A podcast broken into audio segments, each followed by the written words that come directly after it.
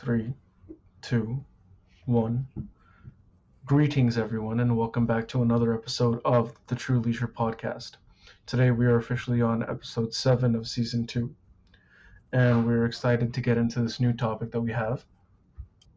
So, a lot of you might be, or all of you, at least should be, familiar with something called a unit of measurement. Now, a unit of measurement can be things like grams, it can be something like pounds. Um, it can be something more grotesque and kind of disturbing, like the kilogram used in countries that are not America, uh, and kilometers. I don't know what that's about. Um, but, and for those of you guys that are in STEM majors like myself, uh, you might be familiar with units called the joule or the Newton or even the Planck. For those of you that delve deeper into quantum physics. But our topic for today is not just any regular unit of measurement. More so, we're going to be talking about things like obscure units of measurement. Now, obscure units of measurement are basically units of measurement that are obscure. If you didn't couldn't already tell from the uh, title of obscure units of measurement. Now, an example of an obscure unit of measurement would be something like a jiffy. Now, uh, I don't know if anybody who's non-American has ever heard of the name Jiffy, and but Jiffy is not just a uh, it's it's not just a weird word. It's a way to describe something a small unit of time. So when somebody says that, you know, I'm going to be back in a jiffy, that means that they're going to be back pretty quick from wherever they're going. Now, there are many different types of units of measurements. For those, again, for those of you guys that do not live in America, there's also the measurement of the football field. Now, a lot of people measure things in football fields because that's just how, you know, that's how Americans like to visualize things. It's hard for us to visualize uh, generally units of measurement, but everybody knows what a football field is like. And this is not the soccer field, or rather football in other countries, but rather soccer field in us in our country. So you might have heard things like uh, our the blood vessel system in our body when it's laid out it's this many football fields length so we're just going to be talking about things like that and units of measurement that don't sort of cohere to the uh, used units of measurement within society today now, Alex, would you like to start us off? Yeah, sure. So I thought it was interesting that a lot of these units have like weird names that actually have like a really interesting origin. Like what you said, the Jiffy that became its own like phrase, right? And a lot of the things that I think we use in the US are intuitive measurement. Like the football field you can you can like visualize a football field right? And that's how you tell. It's like a ballpark measurement essentially right So I think there's a lot of those that would fall under like obscure units of measurement. Um, did you guys want to talk about the just get the imperial and like metric system thing out of the way? Imperial so system is always talk about the. Oh yeah, of course. Hashtag Marika. This the names on the empirical system units are so stupid. I, I don't know where like half of these could possibly come from, but just I just have them open. Like there's a twip. There's a thou. There's a thou. I don't I don't know how you spell this one. It's like a thou. Bar. What's a barleycorn? That's a unit of length. There's a there's the acre. You know I don't really know what a what an acre looks like, except for it's used to describe like property, right? I just think of Squidward's house as like one acre. so not not the you know, not the most intuitive. I guess there's also like you guys know the imperial system started in Britain, right? And they switched to the metric system. So I think there's something to be said there. Like the there's a difference between fluid and dry ounces in terms of volume.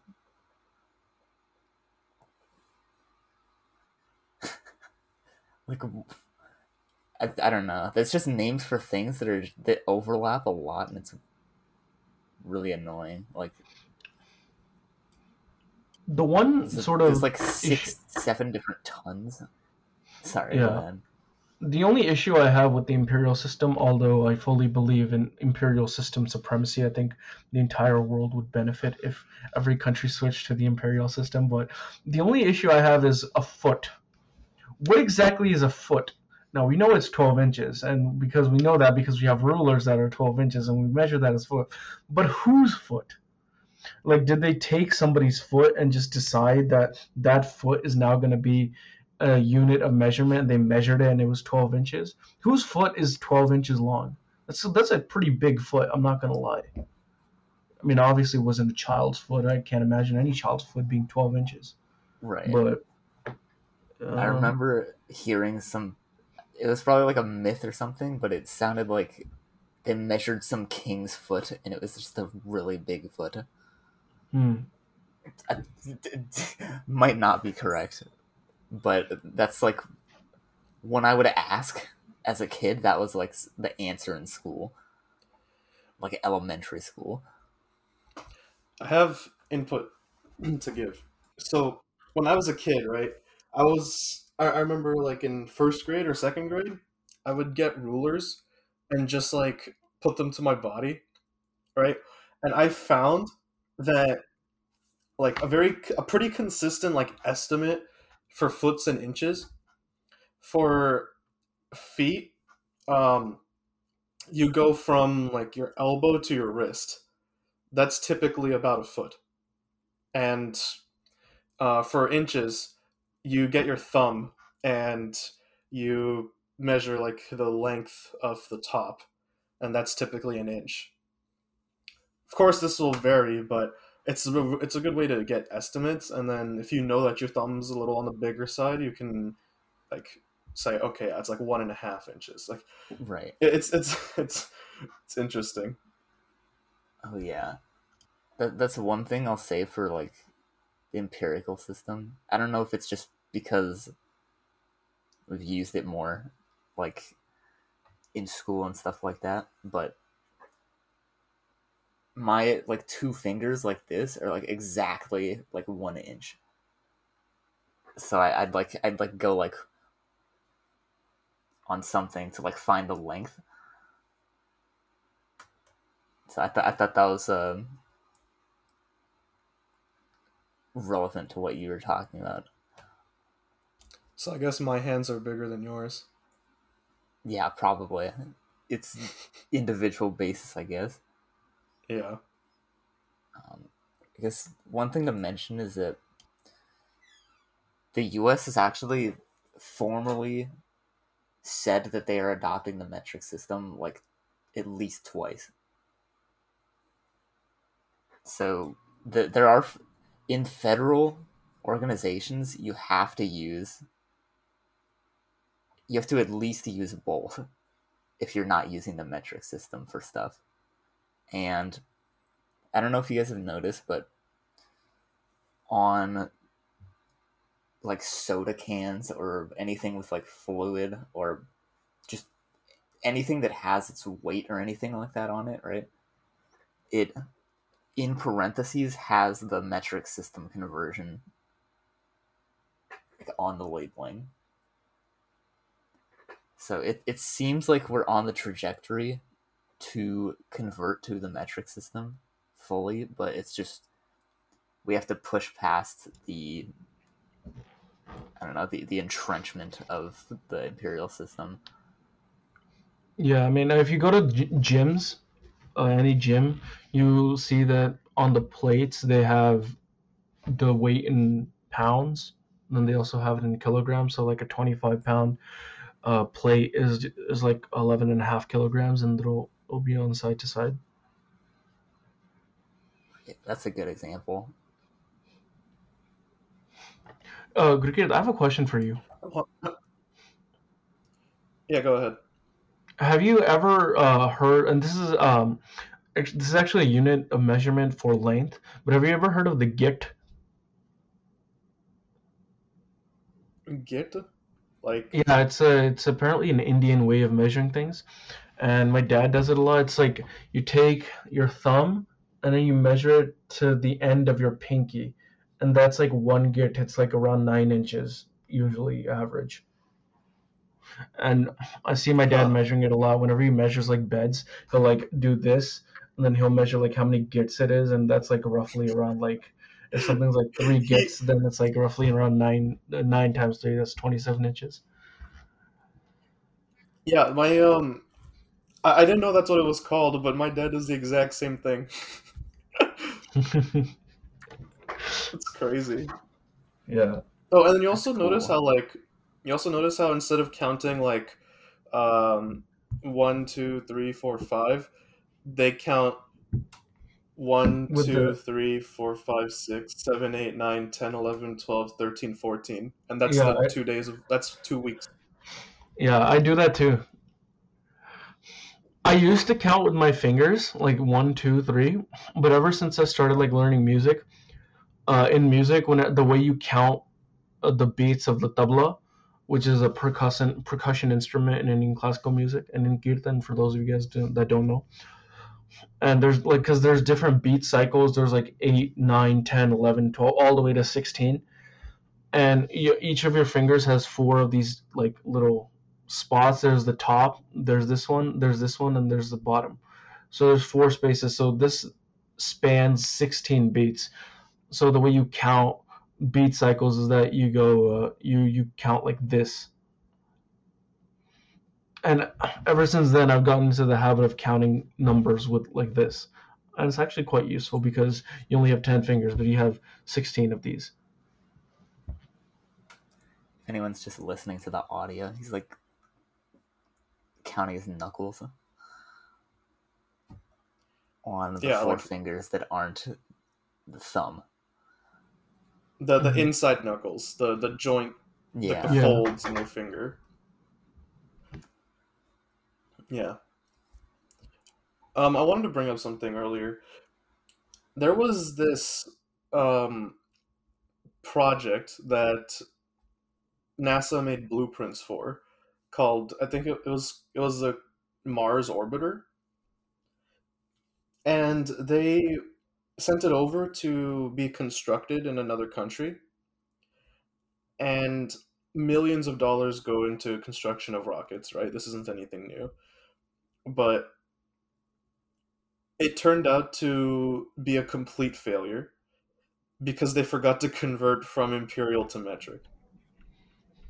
Oh, I heard about that.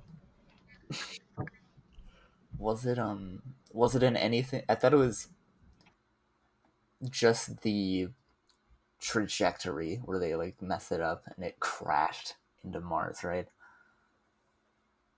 No, it was spe- it was like the construction of the rocket.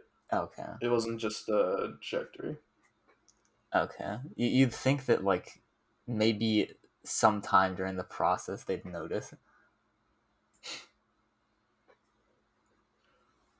Okay, I'm reading, and it, it wasn't in, it wasn't everything. It was it was uh, explicitly acceleration data. So Right. like um pounds seconds wasn't converted to newton seconds. Okay. So I guess that that would have something to do with the trajectory, right? Yeah, I, I suppose so. Well, that's funny to think about. Like, the parts when building it, the parts like wouldn't fit. Like, I'm, I'm not saying that would I'm be not- I'm not saying- yeah. I'm not saying rockets are built like IKEA furniture, but I'm not saying like it would be funny if the uh, rocket parts like just didn't fit because they weren't the right size.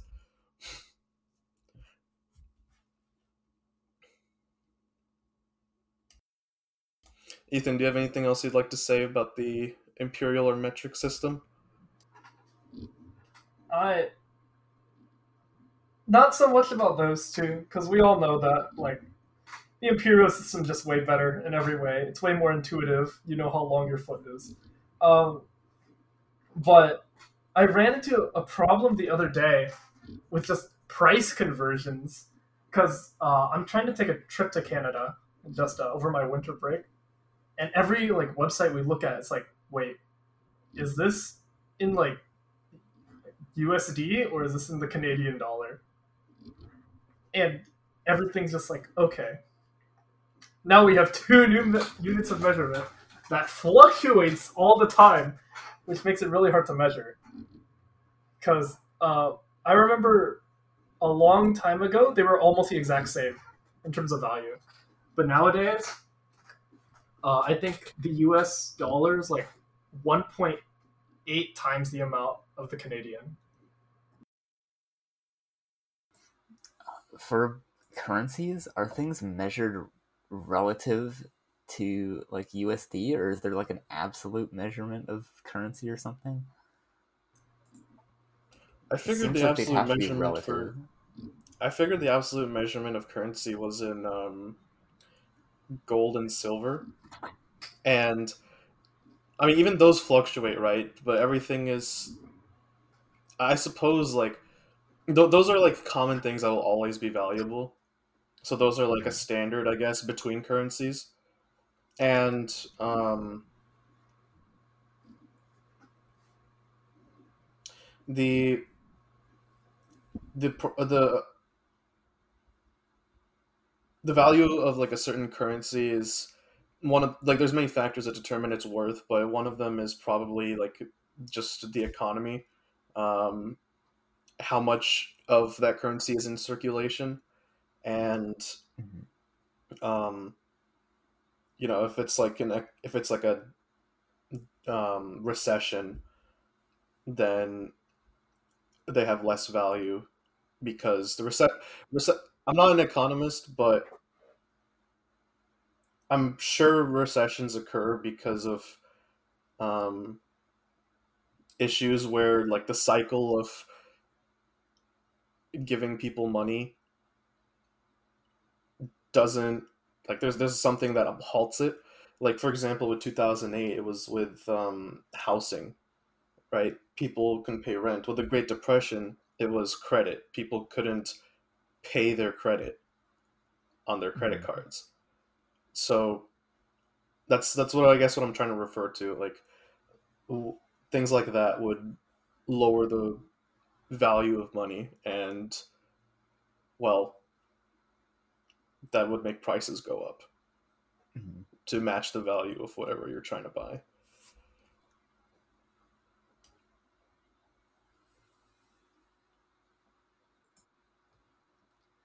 Okay. Can you guys guess what a barn is? It's a unit.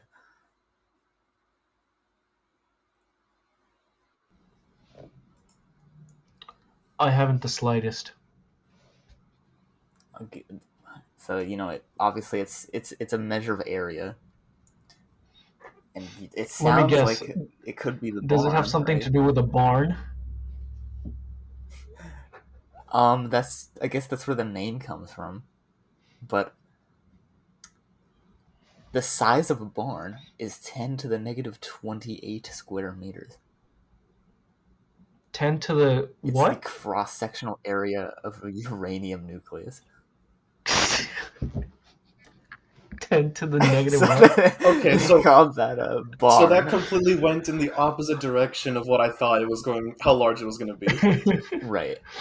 this dude said a unit of area. I thought it was going like acres or something, and this dude's like 10 to the negative 20 something. I'm like, what? Yeah, Isn't- it's like described from the phrase. It measures Like- uranium, right?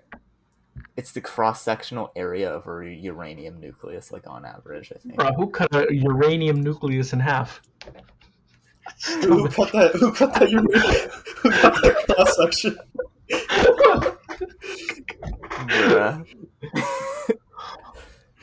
No, I don't. I don't know. I don't know There were enough about. Uh, yeah. on like during like early neutron deflection experiments where it would say like you'd say something like hit a barn door. I don't really remember enough about that to know why they would say that, but that's why it's called that. And there's also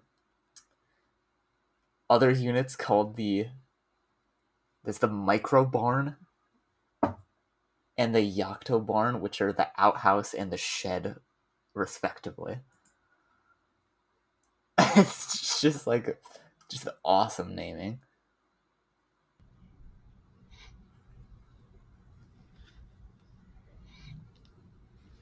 Have you heard of the Hubble barn? Also, um, no, what is that? Okay, so apparently it's a unit of volume. It comes down to 13.1 liters or 3.46 US gallons. It's a Hubble barn. I don't even know what that first part of that word is. Like Hubble, like Hubble telescope. Oh. Okay. Is it is it named that for some reason? It's uh apparently it's it's like named after Hubble length because there's something called a Hubble's constant, Uh-huh. and a Hubble length is basically uh what's it called? The radius of the visible universe. But which which is odd because you know you have the Hubble length, which is the radius of the universe, and then you have a Hubble barn, which is like three gallons of water or anything. Yeah. really. it's volume. Oh, I got I got a good one. Have you heard of the unit of power known as the Pirate Ninja? What? The Pirate No, that's made up. You made that up. No, No. no, no, no. It's not the Pirate Ninja. What movie is that from? It's not. James Bond? A pirate ninja is defined as one kilo, kilowatt hour per Martian day. Martian Martian Day. Day. Martian Day. So like basically the same as like an Earth Day. It is equivalent to approximately 40.55 watts. Andy Weir, author of The Martian, revealed in a 2015 interview with Adam Savage that the Curiosity rover team at the Jet Propulsion Laboratory references milli pirate ninjas in their meetings. No way. Milla Pirate Ninjas. Yeah. I'm just imagining like a pirate and a ninja on my desk. Like they're little figurines. And they're just duking it out and it's just generating energy. There is a Thousand donkey power. Donkey power is one third of a horsepower. Okay, that makes sense. Oh. You guys know how horsepower isn't one to one with a horse, right? What is it? It's like the average horse is like 15 horsepower. Huh. Then so what then one? where do they get one horsepower from? I I don't know. know. What is uh, that was. Uh, they measured 15 horses and averaged it out. what? What? Yeah, they got like 15 famished horses. Oh no. Okay, so there's a there's a there's a unit of measurement called a megafonzi, which is a fictional unit of measurement of an object's coolness, invented by Professor Farnsworth in the Futurama episode "Bender should not be allowed on TV." Oh, I I remember that episode. Yeah. Yeah. Dude, Okay, Futurama was crazy. They did a lot of they did a lot of stuff. You know they had they had over 50 graduate students on their like um production team. And they had three phds as like writers for the show. PhDs in Like, i don't know. Um, i'll look it up. But i just know that they were incredibly overqualified for a like an adult and uh, cartoon. But regardless like they did a lot of crazy stuff. Like one of i remember there was this one episode right? Um, i'll try to recall as best as i can what happened was um, we're all familiar with like swapping brains right? Like the concept of bro- swapping brains with somebody like uh, different brains different bodies. Um, so in the episode what was happening was everyone was swapping brains and they were trying to figure out like how to put everyone back to normal but every time they tried to put someone back to normal they it didn't work out so one of the harlem globetrotters came up and they devised a mathematical formula like a theorem saying that if it, would take for any number of uh, for any number of people whose brains need to be swapped, you need at most two uh, brains that have not been swapped, assuming that brains may not swap with the same host, the same two people twice. And they wrote the proof in the show, uh, that even though it was like a like a, a, a- just a frame shot of the whiteboard or the chalkboard. But regardless, they made this theorem and they published it for the show. Yeah, Futurama is insane. Like they're very, I would say Futurama is just better than Rick and Morty, more smarter than Rick and Morty. You know, uh, from the Mega Fonzi, I discovered another one. It's uh, the Helen, like Helen of Troy.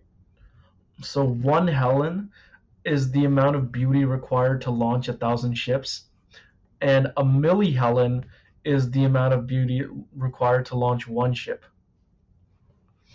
The biggest, uh, according to this chart that I found, the biggest unit of measurement that we have in according of helens is a terahelen, which is one times ten to the twelve helen, and that is launch the equivalent of one thousand trillion Greek warships, and make serious inroads on the welfare of the galaxy. So, there you have it. Not not spaceships, right? Like boats. I, I mean, it's just the equivalent of whatever ship is uh, currently in that time period. So I guess if a uh, thousand years from now, if or a hundred years from now, if SpaceX decides to launch battleships, then one Helen would be them launching would be the amount of beauty required for Elon Musk to launch a thousand of his SpaceX ships. So, I'm, I'm hearing you right. You're saying beauty as like. Is it Like physical attractiveness. like- No physical attractiveness. right. Okay. So all these people launching ships because they're trying to simp. Oh, God. No. I have a feeling it was a bit more complicated than that. Just a sneaky suspicion. have you ever have you heard of the Richter scale? Yeah, yeah. Richter scale is um. No, no, no, not the not the Richter scale, the Richtis scale. Oh. So you know how Richter scale is used to measure the um the, like uh, an earthquake's intensity? A Richtis scale is Mhm. used to measure media coverage of an earthquake. Or rather, it's actually like uh, apparently it's supposed to be uh, yeah, yeah, for earthquakes. So a, a one on a Richter scale means the earthquake was featured in small articles in local papers and the highest scale is the Richter scale number five, which is the earthquake was the cover of weekly weekly news magazines and network specials.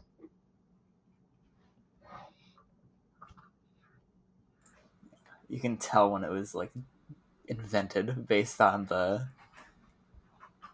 title of magazines part of it. Historical Yeah. context. 1904. Anyone?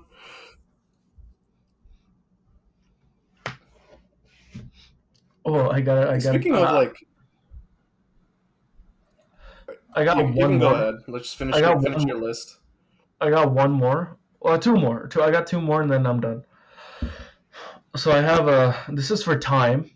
There's a Scaramucci, and a Scaramucci refers to 11 days, and is named after the length of White House Communications Director Anthony Scaramucci's tenure under President Trump, which was 11 days.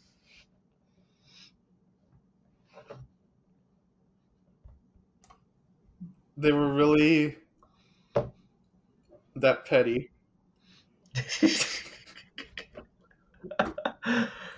Just just to rub it in their face. and the the other one I have is the Sagan, and it's a reference to Carl Sagan, and uh, basically just means a very large quantity of things. And I'm done with my I remember list. Carl Sagan. Is it is, Yeah, is I- I saying remember- there's a Sagan of things just saying there's a lot of things?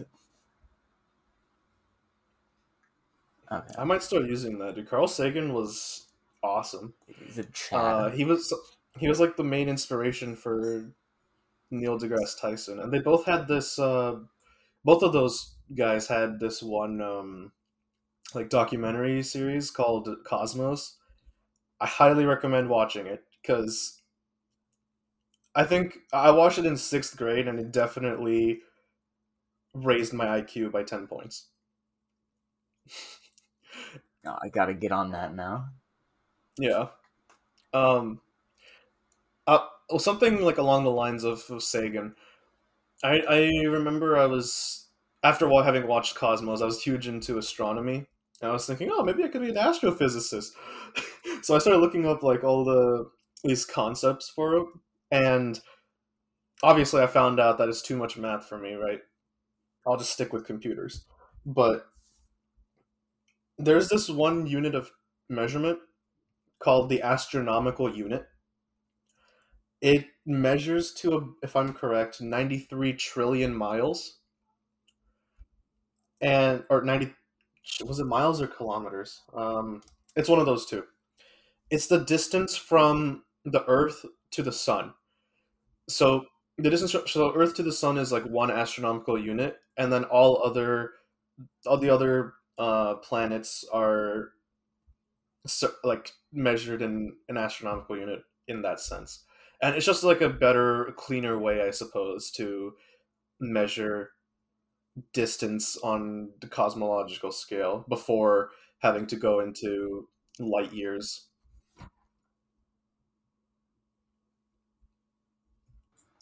So, on, that note, I have a, I have a couple cosmological related units, right? Like, can you guys guess what a crab is? It's, an- it's another one of those. Is it based like, on a constellation? Um, that's pretty close. Is a nebula a constellation? oh never mind Ooh, i was nebulas. thinking of the cancer I like crab. nebulas. A, a crab, one crab, is the intensity of X-rays emitted from the Crab Nebula at some given photon energy. I don't know what it is. It's like I, I think this is 24 picowatts per meter squared but it's um apparently it's used for the calibration of X-ray telescopes. So sometimes they use like the millicrab. Or I think I think M crab is a much better way to say that one. McCrab. Beautiful. there's a there's a couple more like um there's the foe like I almost said Willem Dafoe, but it's uh a foe is used to measure the energy produced by a supernova, right? It stands for something like 51 ergs. An erg, I have I have no idea what an erg is, but it must be used more than a foe, right? A, a, I think an erg is like 10 to the negative 7 joules. Oh, can you guys hear that? That's that's nice. Can you No hear worries. that blunder? Oh, it's a blunder. Yeah. Uh, what's that measured in? That's a good question. All right, E- I'm- Ethan, you can go ahead while that blunder Yeah. happens. Okay, I okay, was I, just gonna say like, but before you go, I was just gonna say like you- you were starting to dive into the territory of alien language there, Alex. Erg just sounds like not a human word. Oh yeah, it's like some fake alien language they use in sport or something. Okay, uh, before I go, Alex, how do you spell foe? Just F O E, like opposite of ally. Oh, thank. Okay, thank God, because uh, I thought it was like P H O, like pho, because after working Oh. at a Vietnamese restaurant Oh, for like God, five no. months, I hear I hear it like mispronounced, like at least half the time people order. It's rough. It's living next to a college is very nice. Speaking of, the shot is my favorite unit of measurement as someone who can't drink alcohol. So the good thing about shots is that there's not a single like shot measurement. But we got like the small shot and we got like the alcoholic shot, which is just a pint glass. So it's really up to your interpretation. That's a that's a pretty big shot. Yeah. So just anywhere in between is okay. It's a shot. more or less like technically you could probably uh okay when you buy it from a shop they're usually centralized like it's always the same but i guess at home you can call like an entire barrel a shot i mean it's your house Just, just Oh. an entire keg. yeah basically you want a shot a big shot eh uh, we also got the cow's grass guess what that is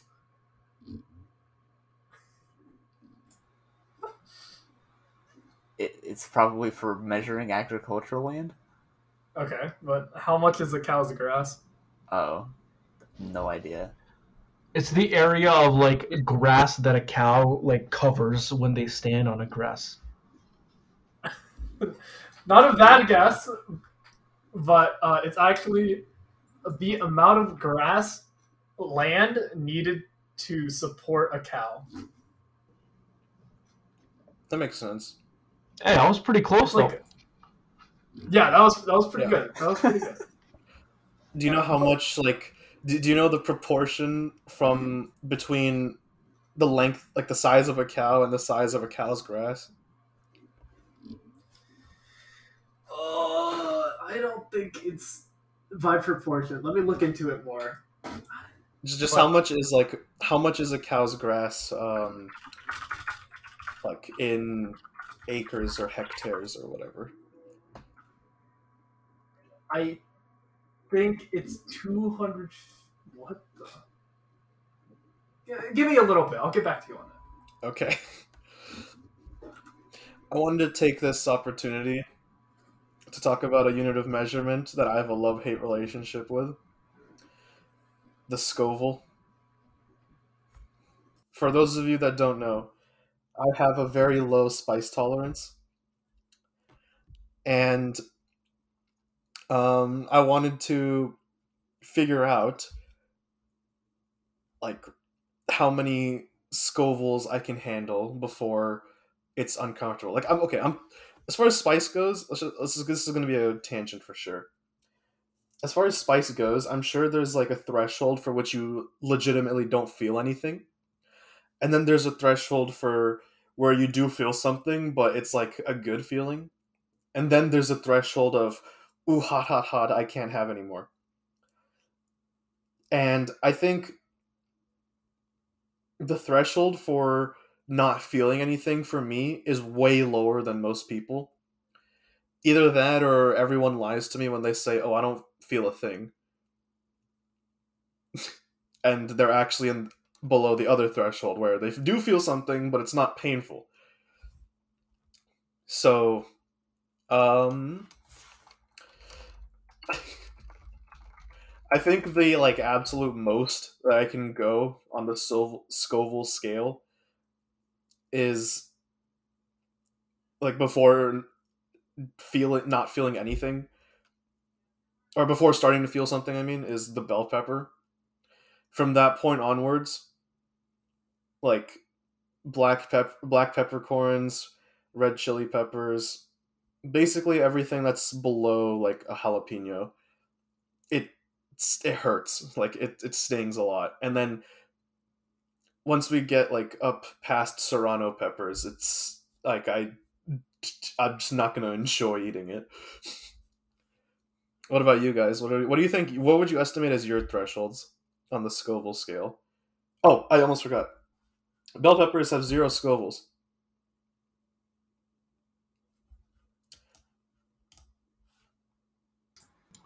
Um, I was pretty murked by like Korean fire noodles. If you guys have ever had them, I know what they look like.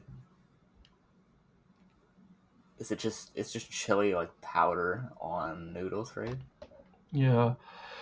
My sort of main gripe with them was that it was just heat, but it wasn't the good kind of heat. It was like the sting your tongue kind of heat. It wasn't like make my mouth burn with fire. It's like it was like stab my my tongue with b- millions of needles kind of heat. So that's what I didn't like. I like the mouth burning kind of heat. I don't like the stinging needles on the tongue kind of heat.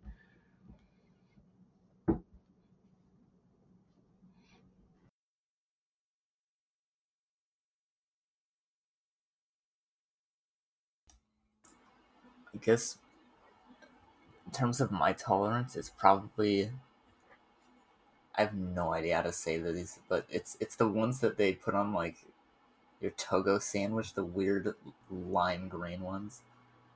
Is it pepperoncinis Serrano? Mm-hmm. I thought it started with an F, but it might be those. Where that's like I, I could eat one of those and like not hate my life, you know. I think But it's probably pepperoncini. anything past that. That sounds yeah yeah like but what is the accurate. pepperoncini from it's called the friarelli pepper Yeah, that's what I that's what I thought it was. okay okay Uh, Uh, also, I looked into the cow's grass. It's 1.8 acres, so it's like actually kind of reasonable. So it's less than a hectare. Yeah. Which is two and a half acres. Okay. Also Okay. on the on the spice thing. Like, it's kind of hard to use Scovilles just because everyone's tolerance is different. Like, it's it's very awkward to like know what your level is. It's just more practical to measure it in terms of food. But uh, I know there's one guy who frequents my work. He comes, he orders very rudely and does not tip, and then he he puts asks for extra jalapenos and then sweats enough that he needs like extra napkins to wipe up his sweat. Like, um, like he'll he'll take like ten napkins. No. He'll ask for more, and he'll just like have an entire pile in the bowl when he's done. It's, G, you have some competition. Is all I gotta say. I mean, at least he's going out of his way to torture himself. Me, I just prefer not to. Uh, jal- jalapenos have like, they have a weird like vibe about them. Like, there's like an astringent like surface on like a thing on like the inside surface of the jalapenos, and I don't know. It's just it tastes icky. That's the best way I can describe it. Like, I think I'm I'm not referring to fresh jalapeno. I'm referring to like pickled jalapenos which are which are noticeably less spicier, but they it's like chewing leather. except the leather is making your mouth go on fire. Yeah, I definitely agree with that. Just the the texture of a pure pepper is not very good. It's, it's like weirdly crunchy and like wet, right? And I, I definitely agree with that leathery feel. It's it's so smooth on the outside, right? And then it's just like it doesn't taste good. Yeah. So, uh, do you, I, I was I was gonna mention some stuff about the. Do you guys know how a Scoville is measured? Um, I think it, it's like it's to how long it would take to completely dilute capsaicin with water, right? Um, that's that's like really close. It's like apparently it's done by test tasters or taste testers, excuse me. It's um so it's the degree of dilution in sugar water of a specific chili pepper extract when a panel of 5 tasters can no longer detect its heat. So like the more dilute it has to be, the higher Scoville level it is. And pure capsaicin, right? It's like 16 million. And theoretically, you, you can't go higher than that, right? But um, I thought it was cool that there's there's another scale for pepper heat called the ASTA pungency unit, where this this is more like what I thought it would be originally, where they use liquid chromatography to measure the concentrations of compounds that produce a heat sensation. So th- this seems more objective, right? Because if they don't cycle out the taste testers, then they might get like numb to it, right? From what I understand about heat tolerance, right? So it's something like a Scoville unit is a fifteenth of a pungency unit when it's specifically measuring capsaicin, but a pungency unit includes other things that I don't know the name of, but produce the the, the burning sensation.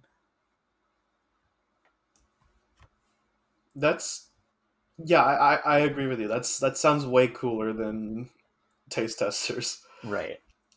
Um, and like you always notice how certain peppers like always they have like a range that's way too big. Like I just looked up Serrano peppers. They have from five thousand to fifteen thousand. Right. It's And like insane. That's definitely like it's not helpful. Um, and then also there's the lab made peppers, right? Like the Cal- Car- Carolina Reaper. Um, that like you know they they they augment it to just be more spicy than it's allowed to be so it's more accurate i suppose because that one like the the range is insanely like higher as a right. uh like the low and the high are just too far apart to know what it actually is like I think it's interesting to think about how capsaicin is like a what what's the word? It's it's the thing that drives off pests. mm-hmm. Th- There's a word. I'm stupid. It's it's like you, you put it on your crops to get away get rid of the bugs. Pesticide? Yeah, that. Like that would I think capsaicin will like kill small animals, right? Like bugs. Mhm. But to us it's just cool and that's that's that shows up a lot, right? yeah it's the same with like psilocybin Right, it's right. also like, a defense mechanism and for humans it's like it's a recreational activity Yeah, exactly. Like um a lot of recreational drugs like marijuana too, right? Are yeah. any of them like not plant derived?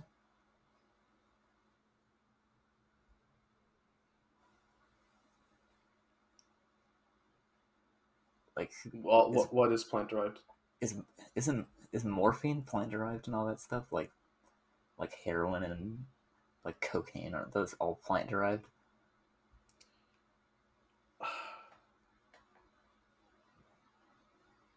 Don't know enough about this subject to answer. Right. Anyone That's else? fair. Open ended question. It- It seems like they probably are, right? Or they're from some precursor that's from a plant. Like, I know cocaine was used in like Coca Cola because to get cola they got it from a plant. Whenever I think of opiates, I think of gunpowder. Why? I don't know. Okay.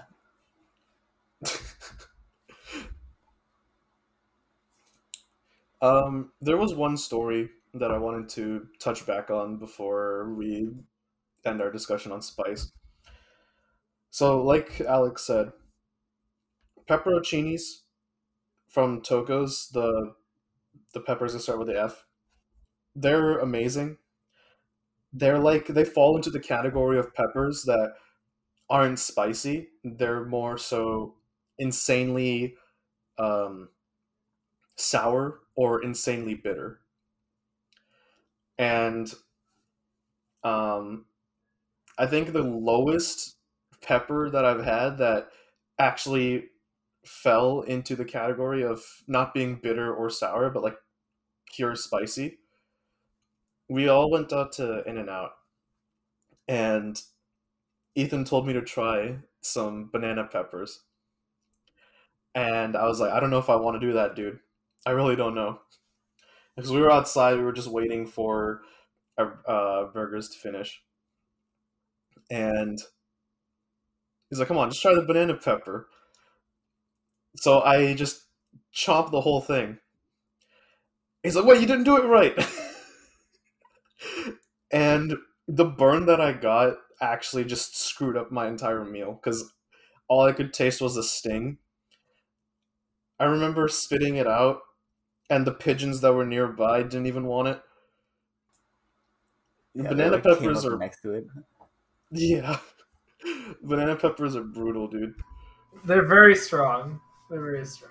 How are you You- supposed to do it? You said you said you had to like you had to like bite into the end and drain it or something. Yes, more or less.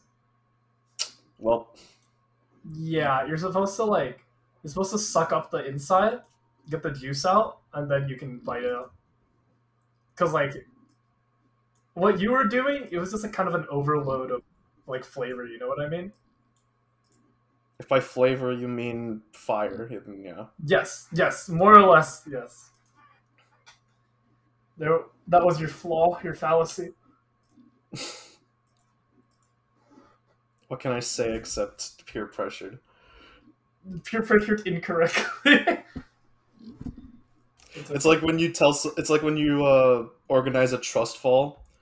Instead of falling back into their hands, you fall forward. or like if someone offers you like a blunt and then you just eat the whole thing.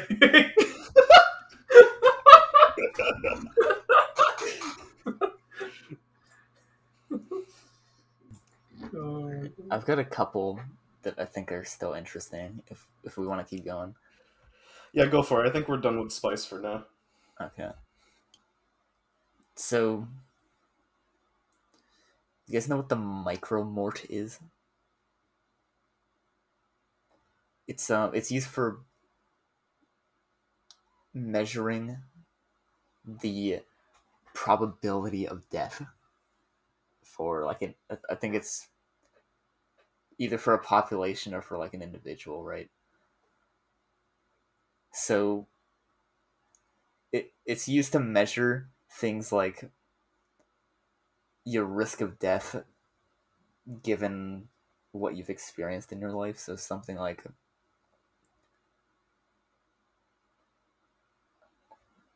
if you smoke cigarettes or if you drive in a car, then your micromorts go up, right?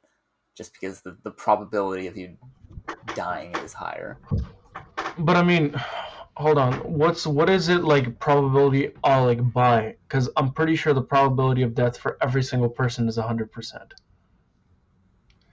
Like, w- like what is it? That's that's a good Like, point. is it prob? Is it like probability by like a certain age or? Um, I think it's more like at a certain in that specific time. yeah, I think so. That's It, it seems that's like it would be like just in the present, but that that's a that's interesting. That's a good point. Um, Yeah, I think like it, it immediately what struck out to me is that mort, um, like that that's like a that's a root from Latin, which from which Right. means death, like mortal, um, morbid, like just that entire, just, just Yeah. more, yeah. it's um it's like one micromort is a one in a million chance that you will die. And smoking a 1.4 cigarette increases your death risk by one micromort. And traveling 230 miles by car does the same thing like one micromort so I, I guess it's it's very theoretical, right? Like it's not like if you drive 230 million miles, right, then you're like guaranteed to die or whatever, right? It's like that's like the gambler's fallacy of your life, right? Like it's just um I, I thought it was interesting that it's just like it lets you gauge how risky activities are.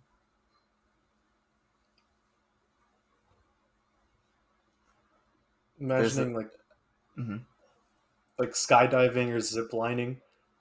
Imagining like a a, a, a, a like a pamphlet or a brochure saying uh, bonsai diving will increase your micromorts by two or something like that. Right. It'd be cool if, like, in the future, when we're more like technologically advanced, there's just like a meter that you can like see in your HUD screen that like shows your mm-hmm. risk of death in any given situation, and like you'll do something like zip lining, and it'll just like spike up for like the entire duration of you doing that thing. That sounds like a good game idea. Not gonna lie, I might I might code up a prototype. Okay. You're free to steal that one. There's there's one that's that- similar. Sorry, go ahead. No, no, you go. For, I uh, I'll just say mine at the end before we uh, Okay. finish off. I guess I, I have two more that I think would be worth talking about. So that there's one that's similar to the micromort, which is used to measure the infrequency of events. It's called it's the unit is struck by lightning. And supposedly uh, so there's about 300 million people in the US and 300 people are struck by lightning annually and 30 of them are killed, right? So that makes a lightning strike 1 in a million and a death 1 in 10 million. And uh, that that's like based on the the mean life being around 75 years, right? So the the chance that you'll be struck by lightning in your lifetime is like 1 in 13,000 which seems like that seems kind of high, right? Like Compared to what you just said about micromorts, yeah. and like I, I don't know. I I think the name is cool. Just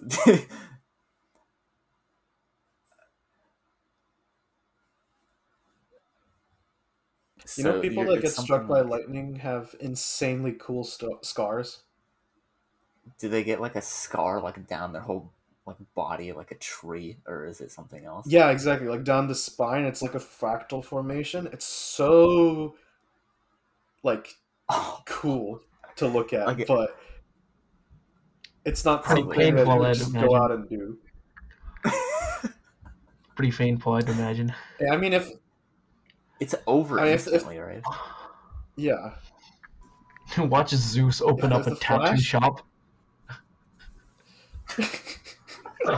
It's, it's Zeus's tattoos where he just zaps you with lightning and gives you like a tree tattoo down your body. I think Yeah. that's considered branding. I I think guess the the pain would come from like the burning afterwards, right? Yeah, exactly. I mean you'd probably be knocked out, no? Yeah, it's like a Paralyzed. cent- central shock through your nervous system. That's mm-hmm. cool though. It, it just it like I, I don't know if this is true or not. I'm just I'm just thinking like to make it down your spine, it must activate like everything. Yeah, Probably. sensory overload. right. For for like a, a millisecond. Compared to like sitting in the tattoo shop for like how many hours? Come on. Okay. Yeah, Last one that I think is worth talking about. There's oh damn it. There's two more. just just go for it. This one's this one's shorter. So do you guys know how a minute means a sixtieth of an hour, right? Like obviously. But Yeah, the word minute comes from um I think it's a minute division or division of an hour. So a minute is a minute division of an hour and then a second is the second minute division of an hour. And by that logic there are thirds and fourths. So there's one sixtieth of a second is a third and one sixtieth of a third is a fourth and you, I guess you could go like farther and farther.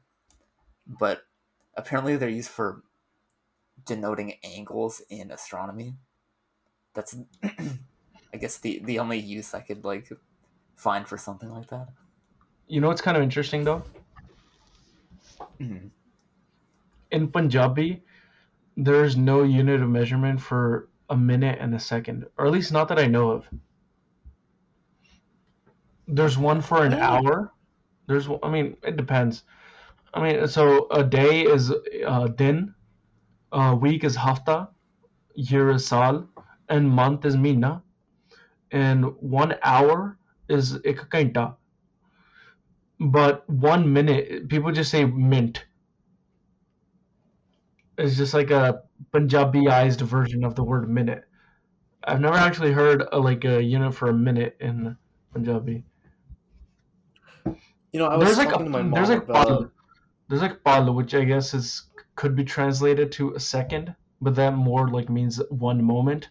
It's not exactly like one second. I was talking to my mom before this episode about um, just just I was telling her, oh yeah, we're gonna be talking about obscure units of measurement, and she told us about how in India there was um, units called the blink and the breath, and how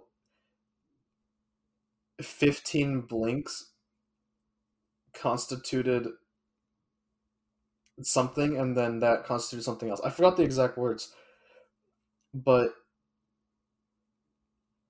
like there was a unit of measurement for seconds and minutes. It's just they were like just not used. Instead it was more practical to say use stuff like breaths and blinks. Yeah, I mean the idea of like uh when we talk about I mean there's probably like something because I mean most of things like when it comes to mathematics comes from like the Vedas. So I'm sure there's like there's there is words for it that come from like Sanskrit and stuff. Um but uh it's just like I'm talking like nowadays it, it, it's more mainstream and I, I was just saying is like it's kind of interesting how there's nothing for there's what's mainstream is that the Punjabi word for hour is mainstream, but the English word for minute is more mainstream.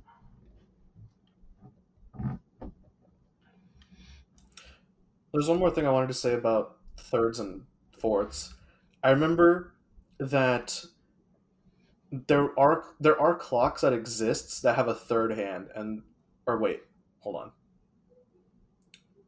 You mean the second hand? No, no, no. So there's the hour hand and the minute hand, right?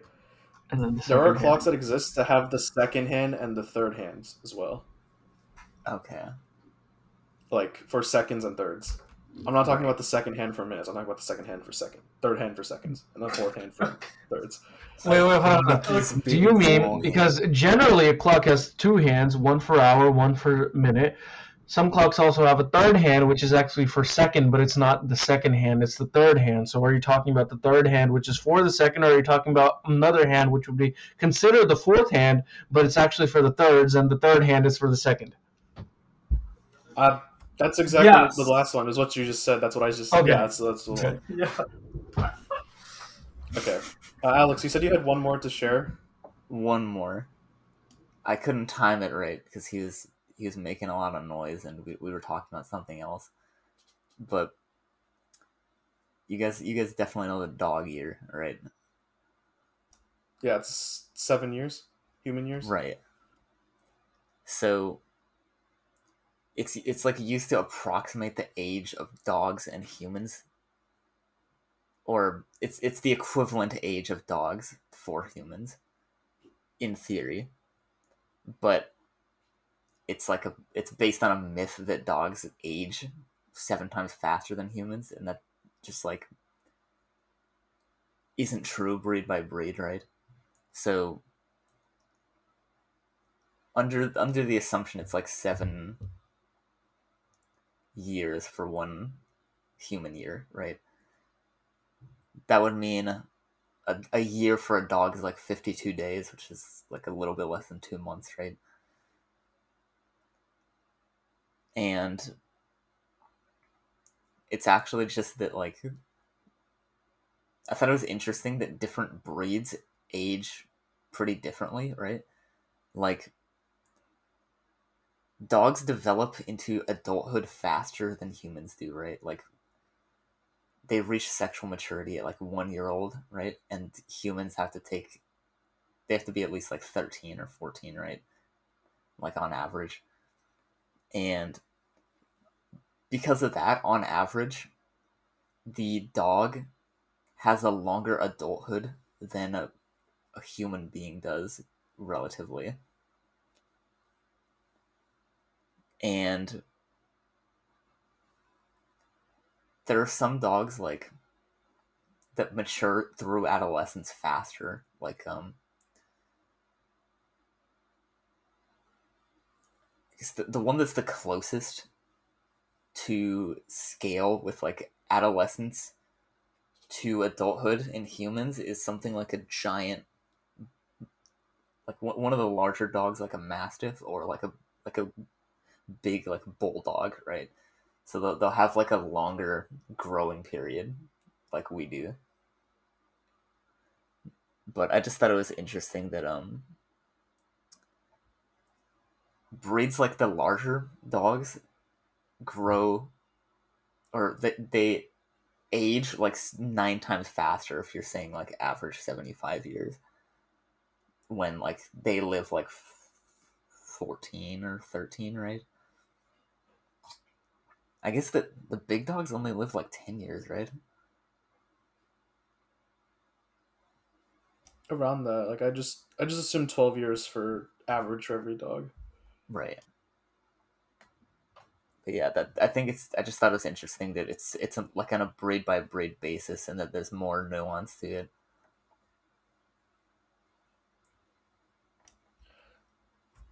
I have I have something interesting, and I'm actually like ashamed that I didn't bring this up sooner. Uh, it is a unit, so it's not a unit of measurement, but it's more of like a counting thing. So, in in English, right, you have zero point five, which is a half, right, in Punjabi we have half too. It's called adda. But we also have 1.5 and 2.5. So 1.5 is dade. And I forget what 2.5 is. Akash, do you remember what it was? What it is? Dai.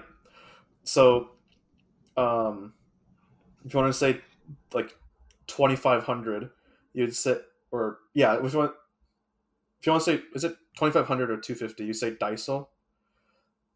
Um, and if you want to say like one and a half hours, 90 minutes, you say Kenta or something. Like, it's just, it's not something I thought about until like, um, I just sat down and asked myself, and I, I'm like surprised that. Really, go for it. Yeah. We have uh what's half of a half? Quarter, right? Quarter. A quarter is sava.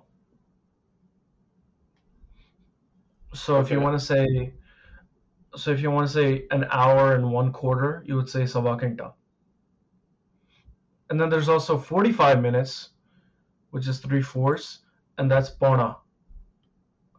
So if you want to say, so if you want to say 45 minutes or three fourths of an hour, of an hour, or three fourths of anything, you would say bona. Bona kenta.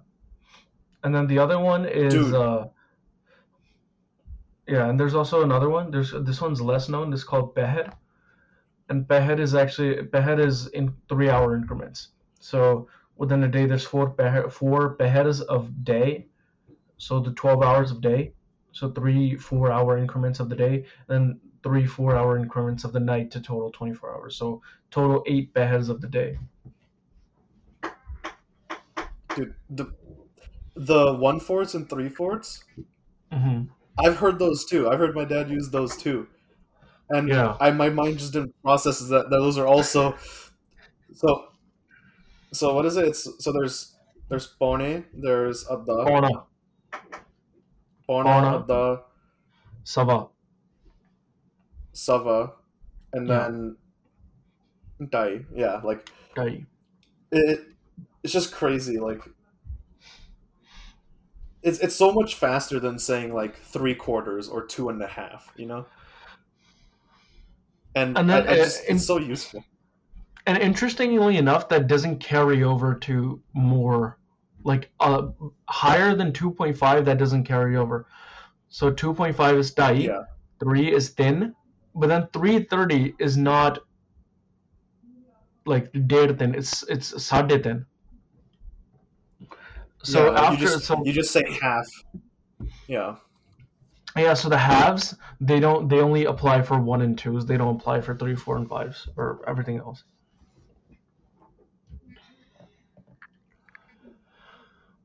Uh, if everybody's, if we're gonna like, uh, I guess we can finish up soon. Uh, I just have like two things to share before we end. But before that, if any of you guys have anything last minute to talk about, I'm good. All right. So this is uh, these are actually two units of measurements that I created for my book, uh, the Gatekeepers, which has been in production for around two two years now. Well, if if you want to count the actual amount of writing, it's only been like four or five months because that's the only in about two years that's only like consistent writing that I've done is about like four or five months. But I recently started writing it again, and the first unit of measurement is the czar and the czar is the solar system that they live in. So the way it's like set up is like there's a sun and then there's three habited planets that orbit the sun like that in like one line one after the other and the way it sort of works is like one cir- the circumference from one planet around the sun uh, around its orbit pattern back is one czar. So if you were to take that length and like like put it like in like a straight line, that's the czar. And the other unit of measurement that I made was called a bop, and a bop is basically a unit of time, and it is the amount of time it takes for a person to teleport from one planet to the other one.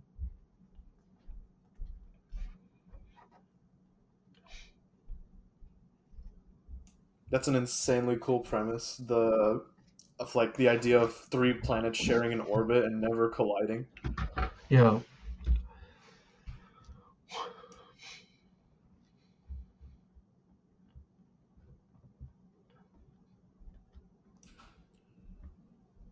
All right.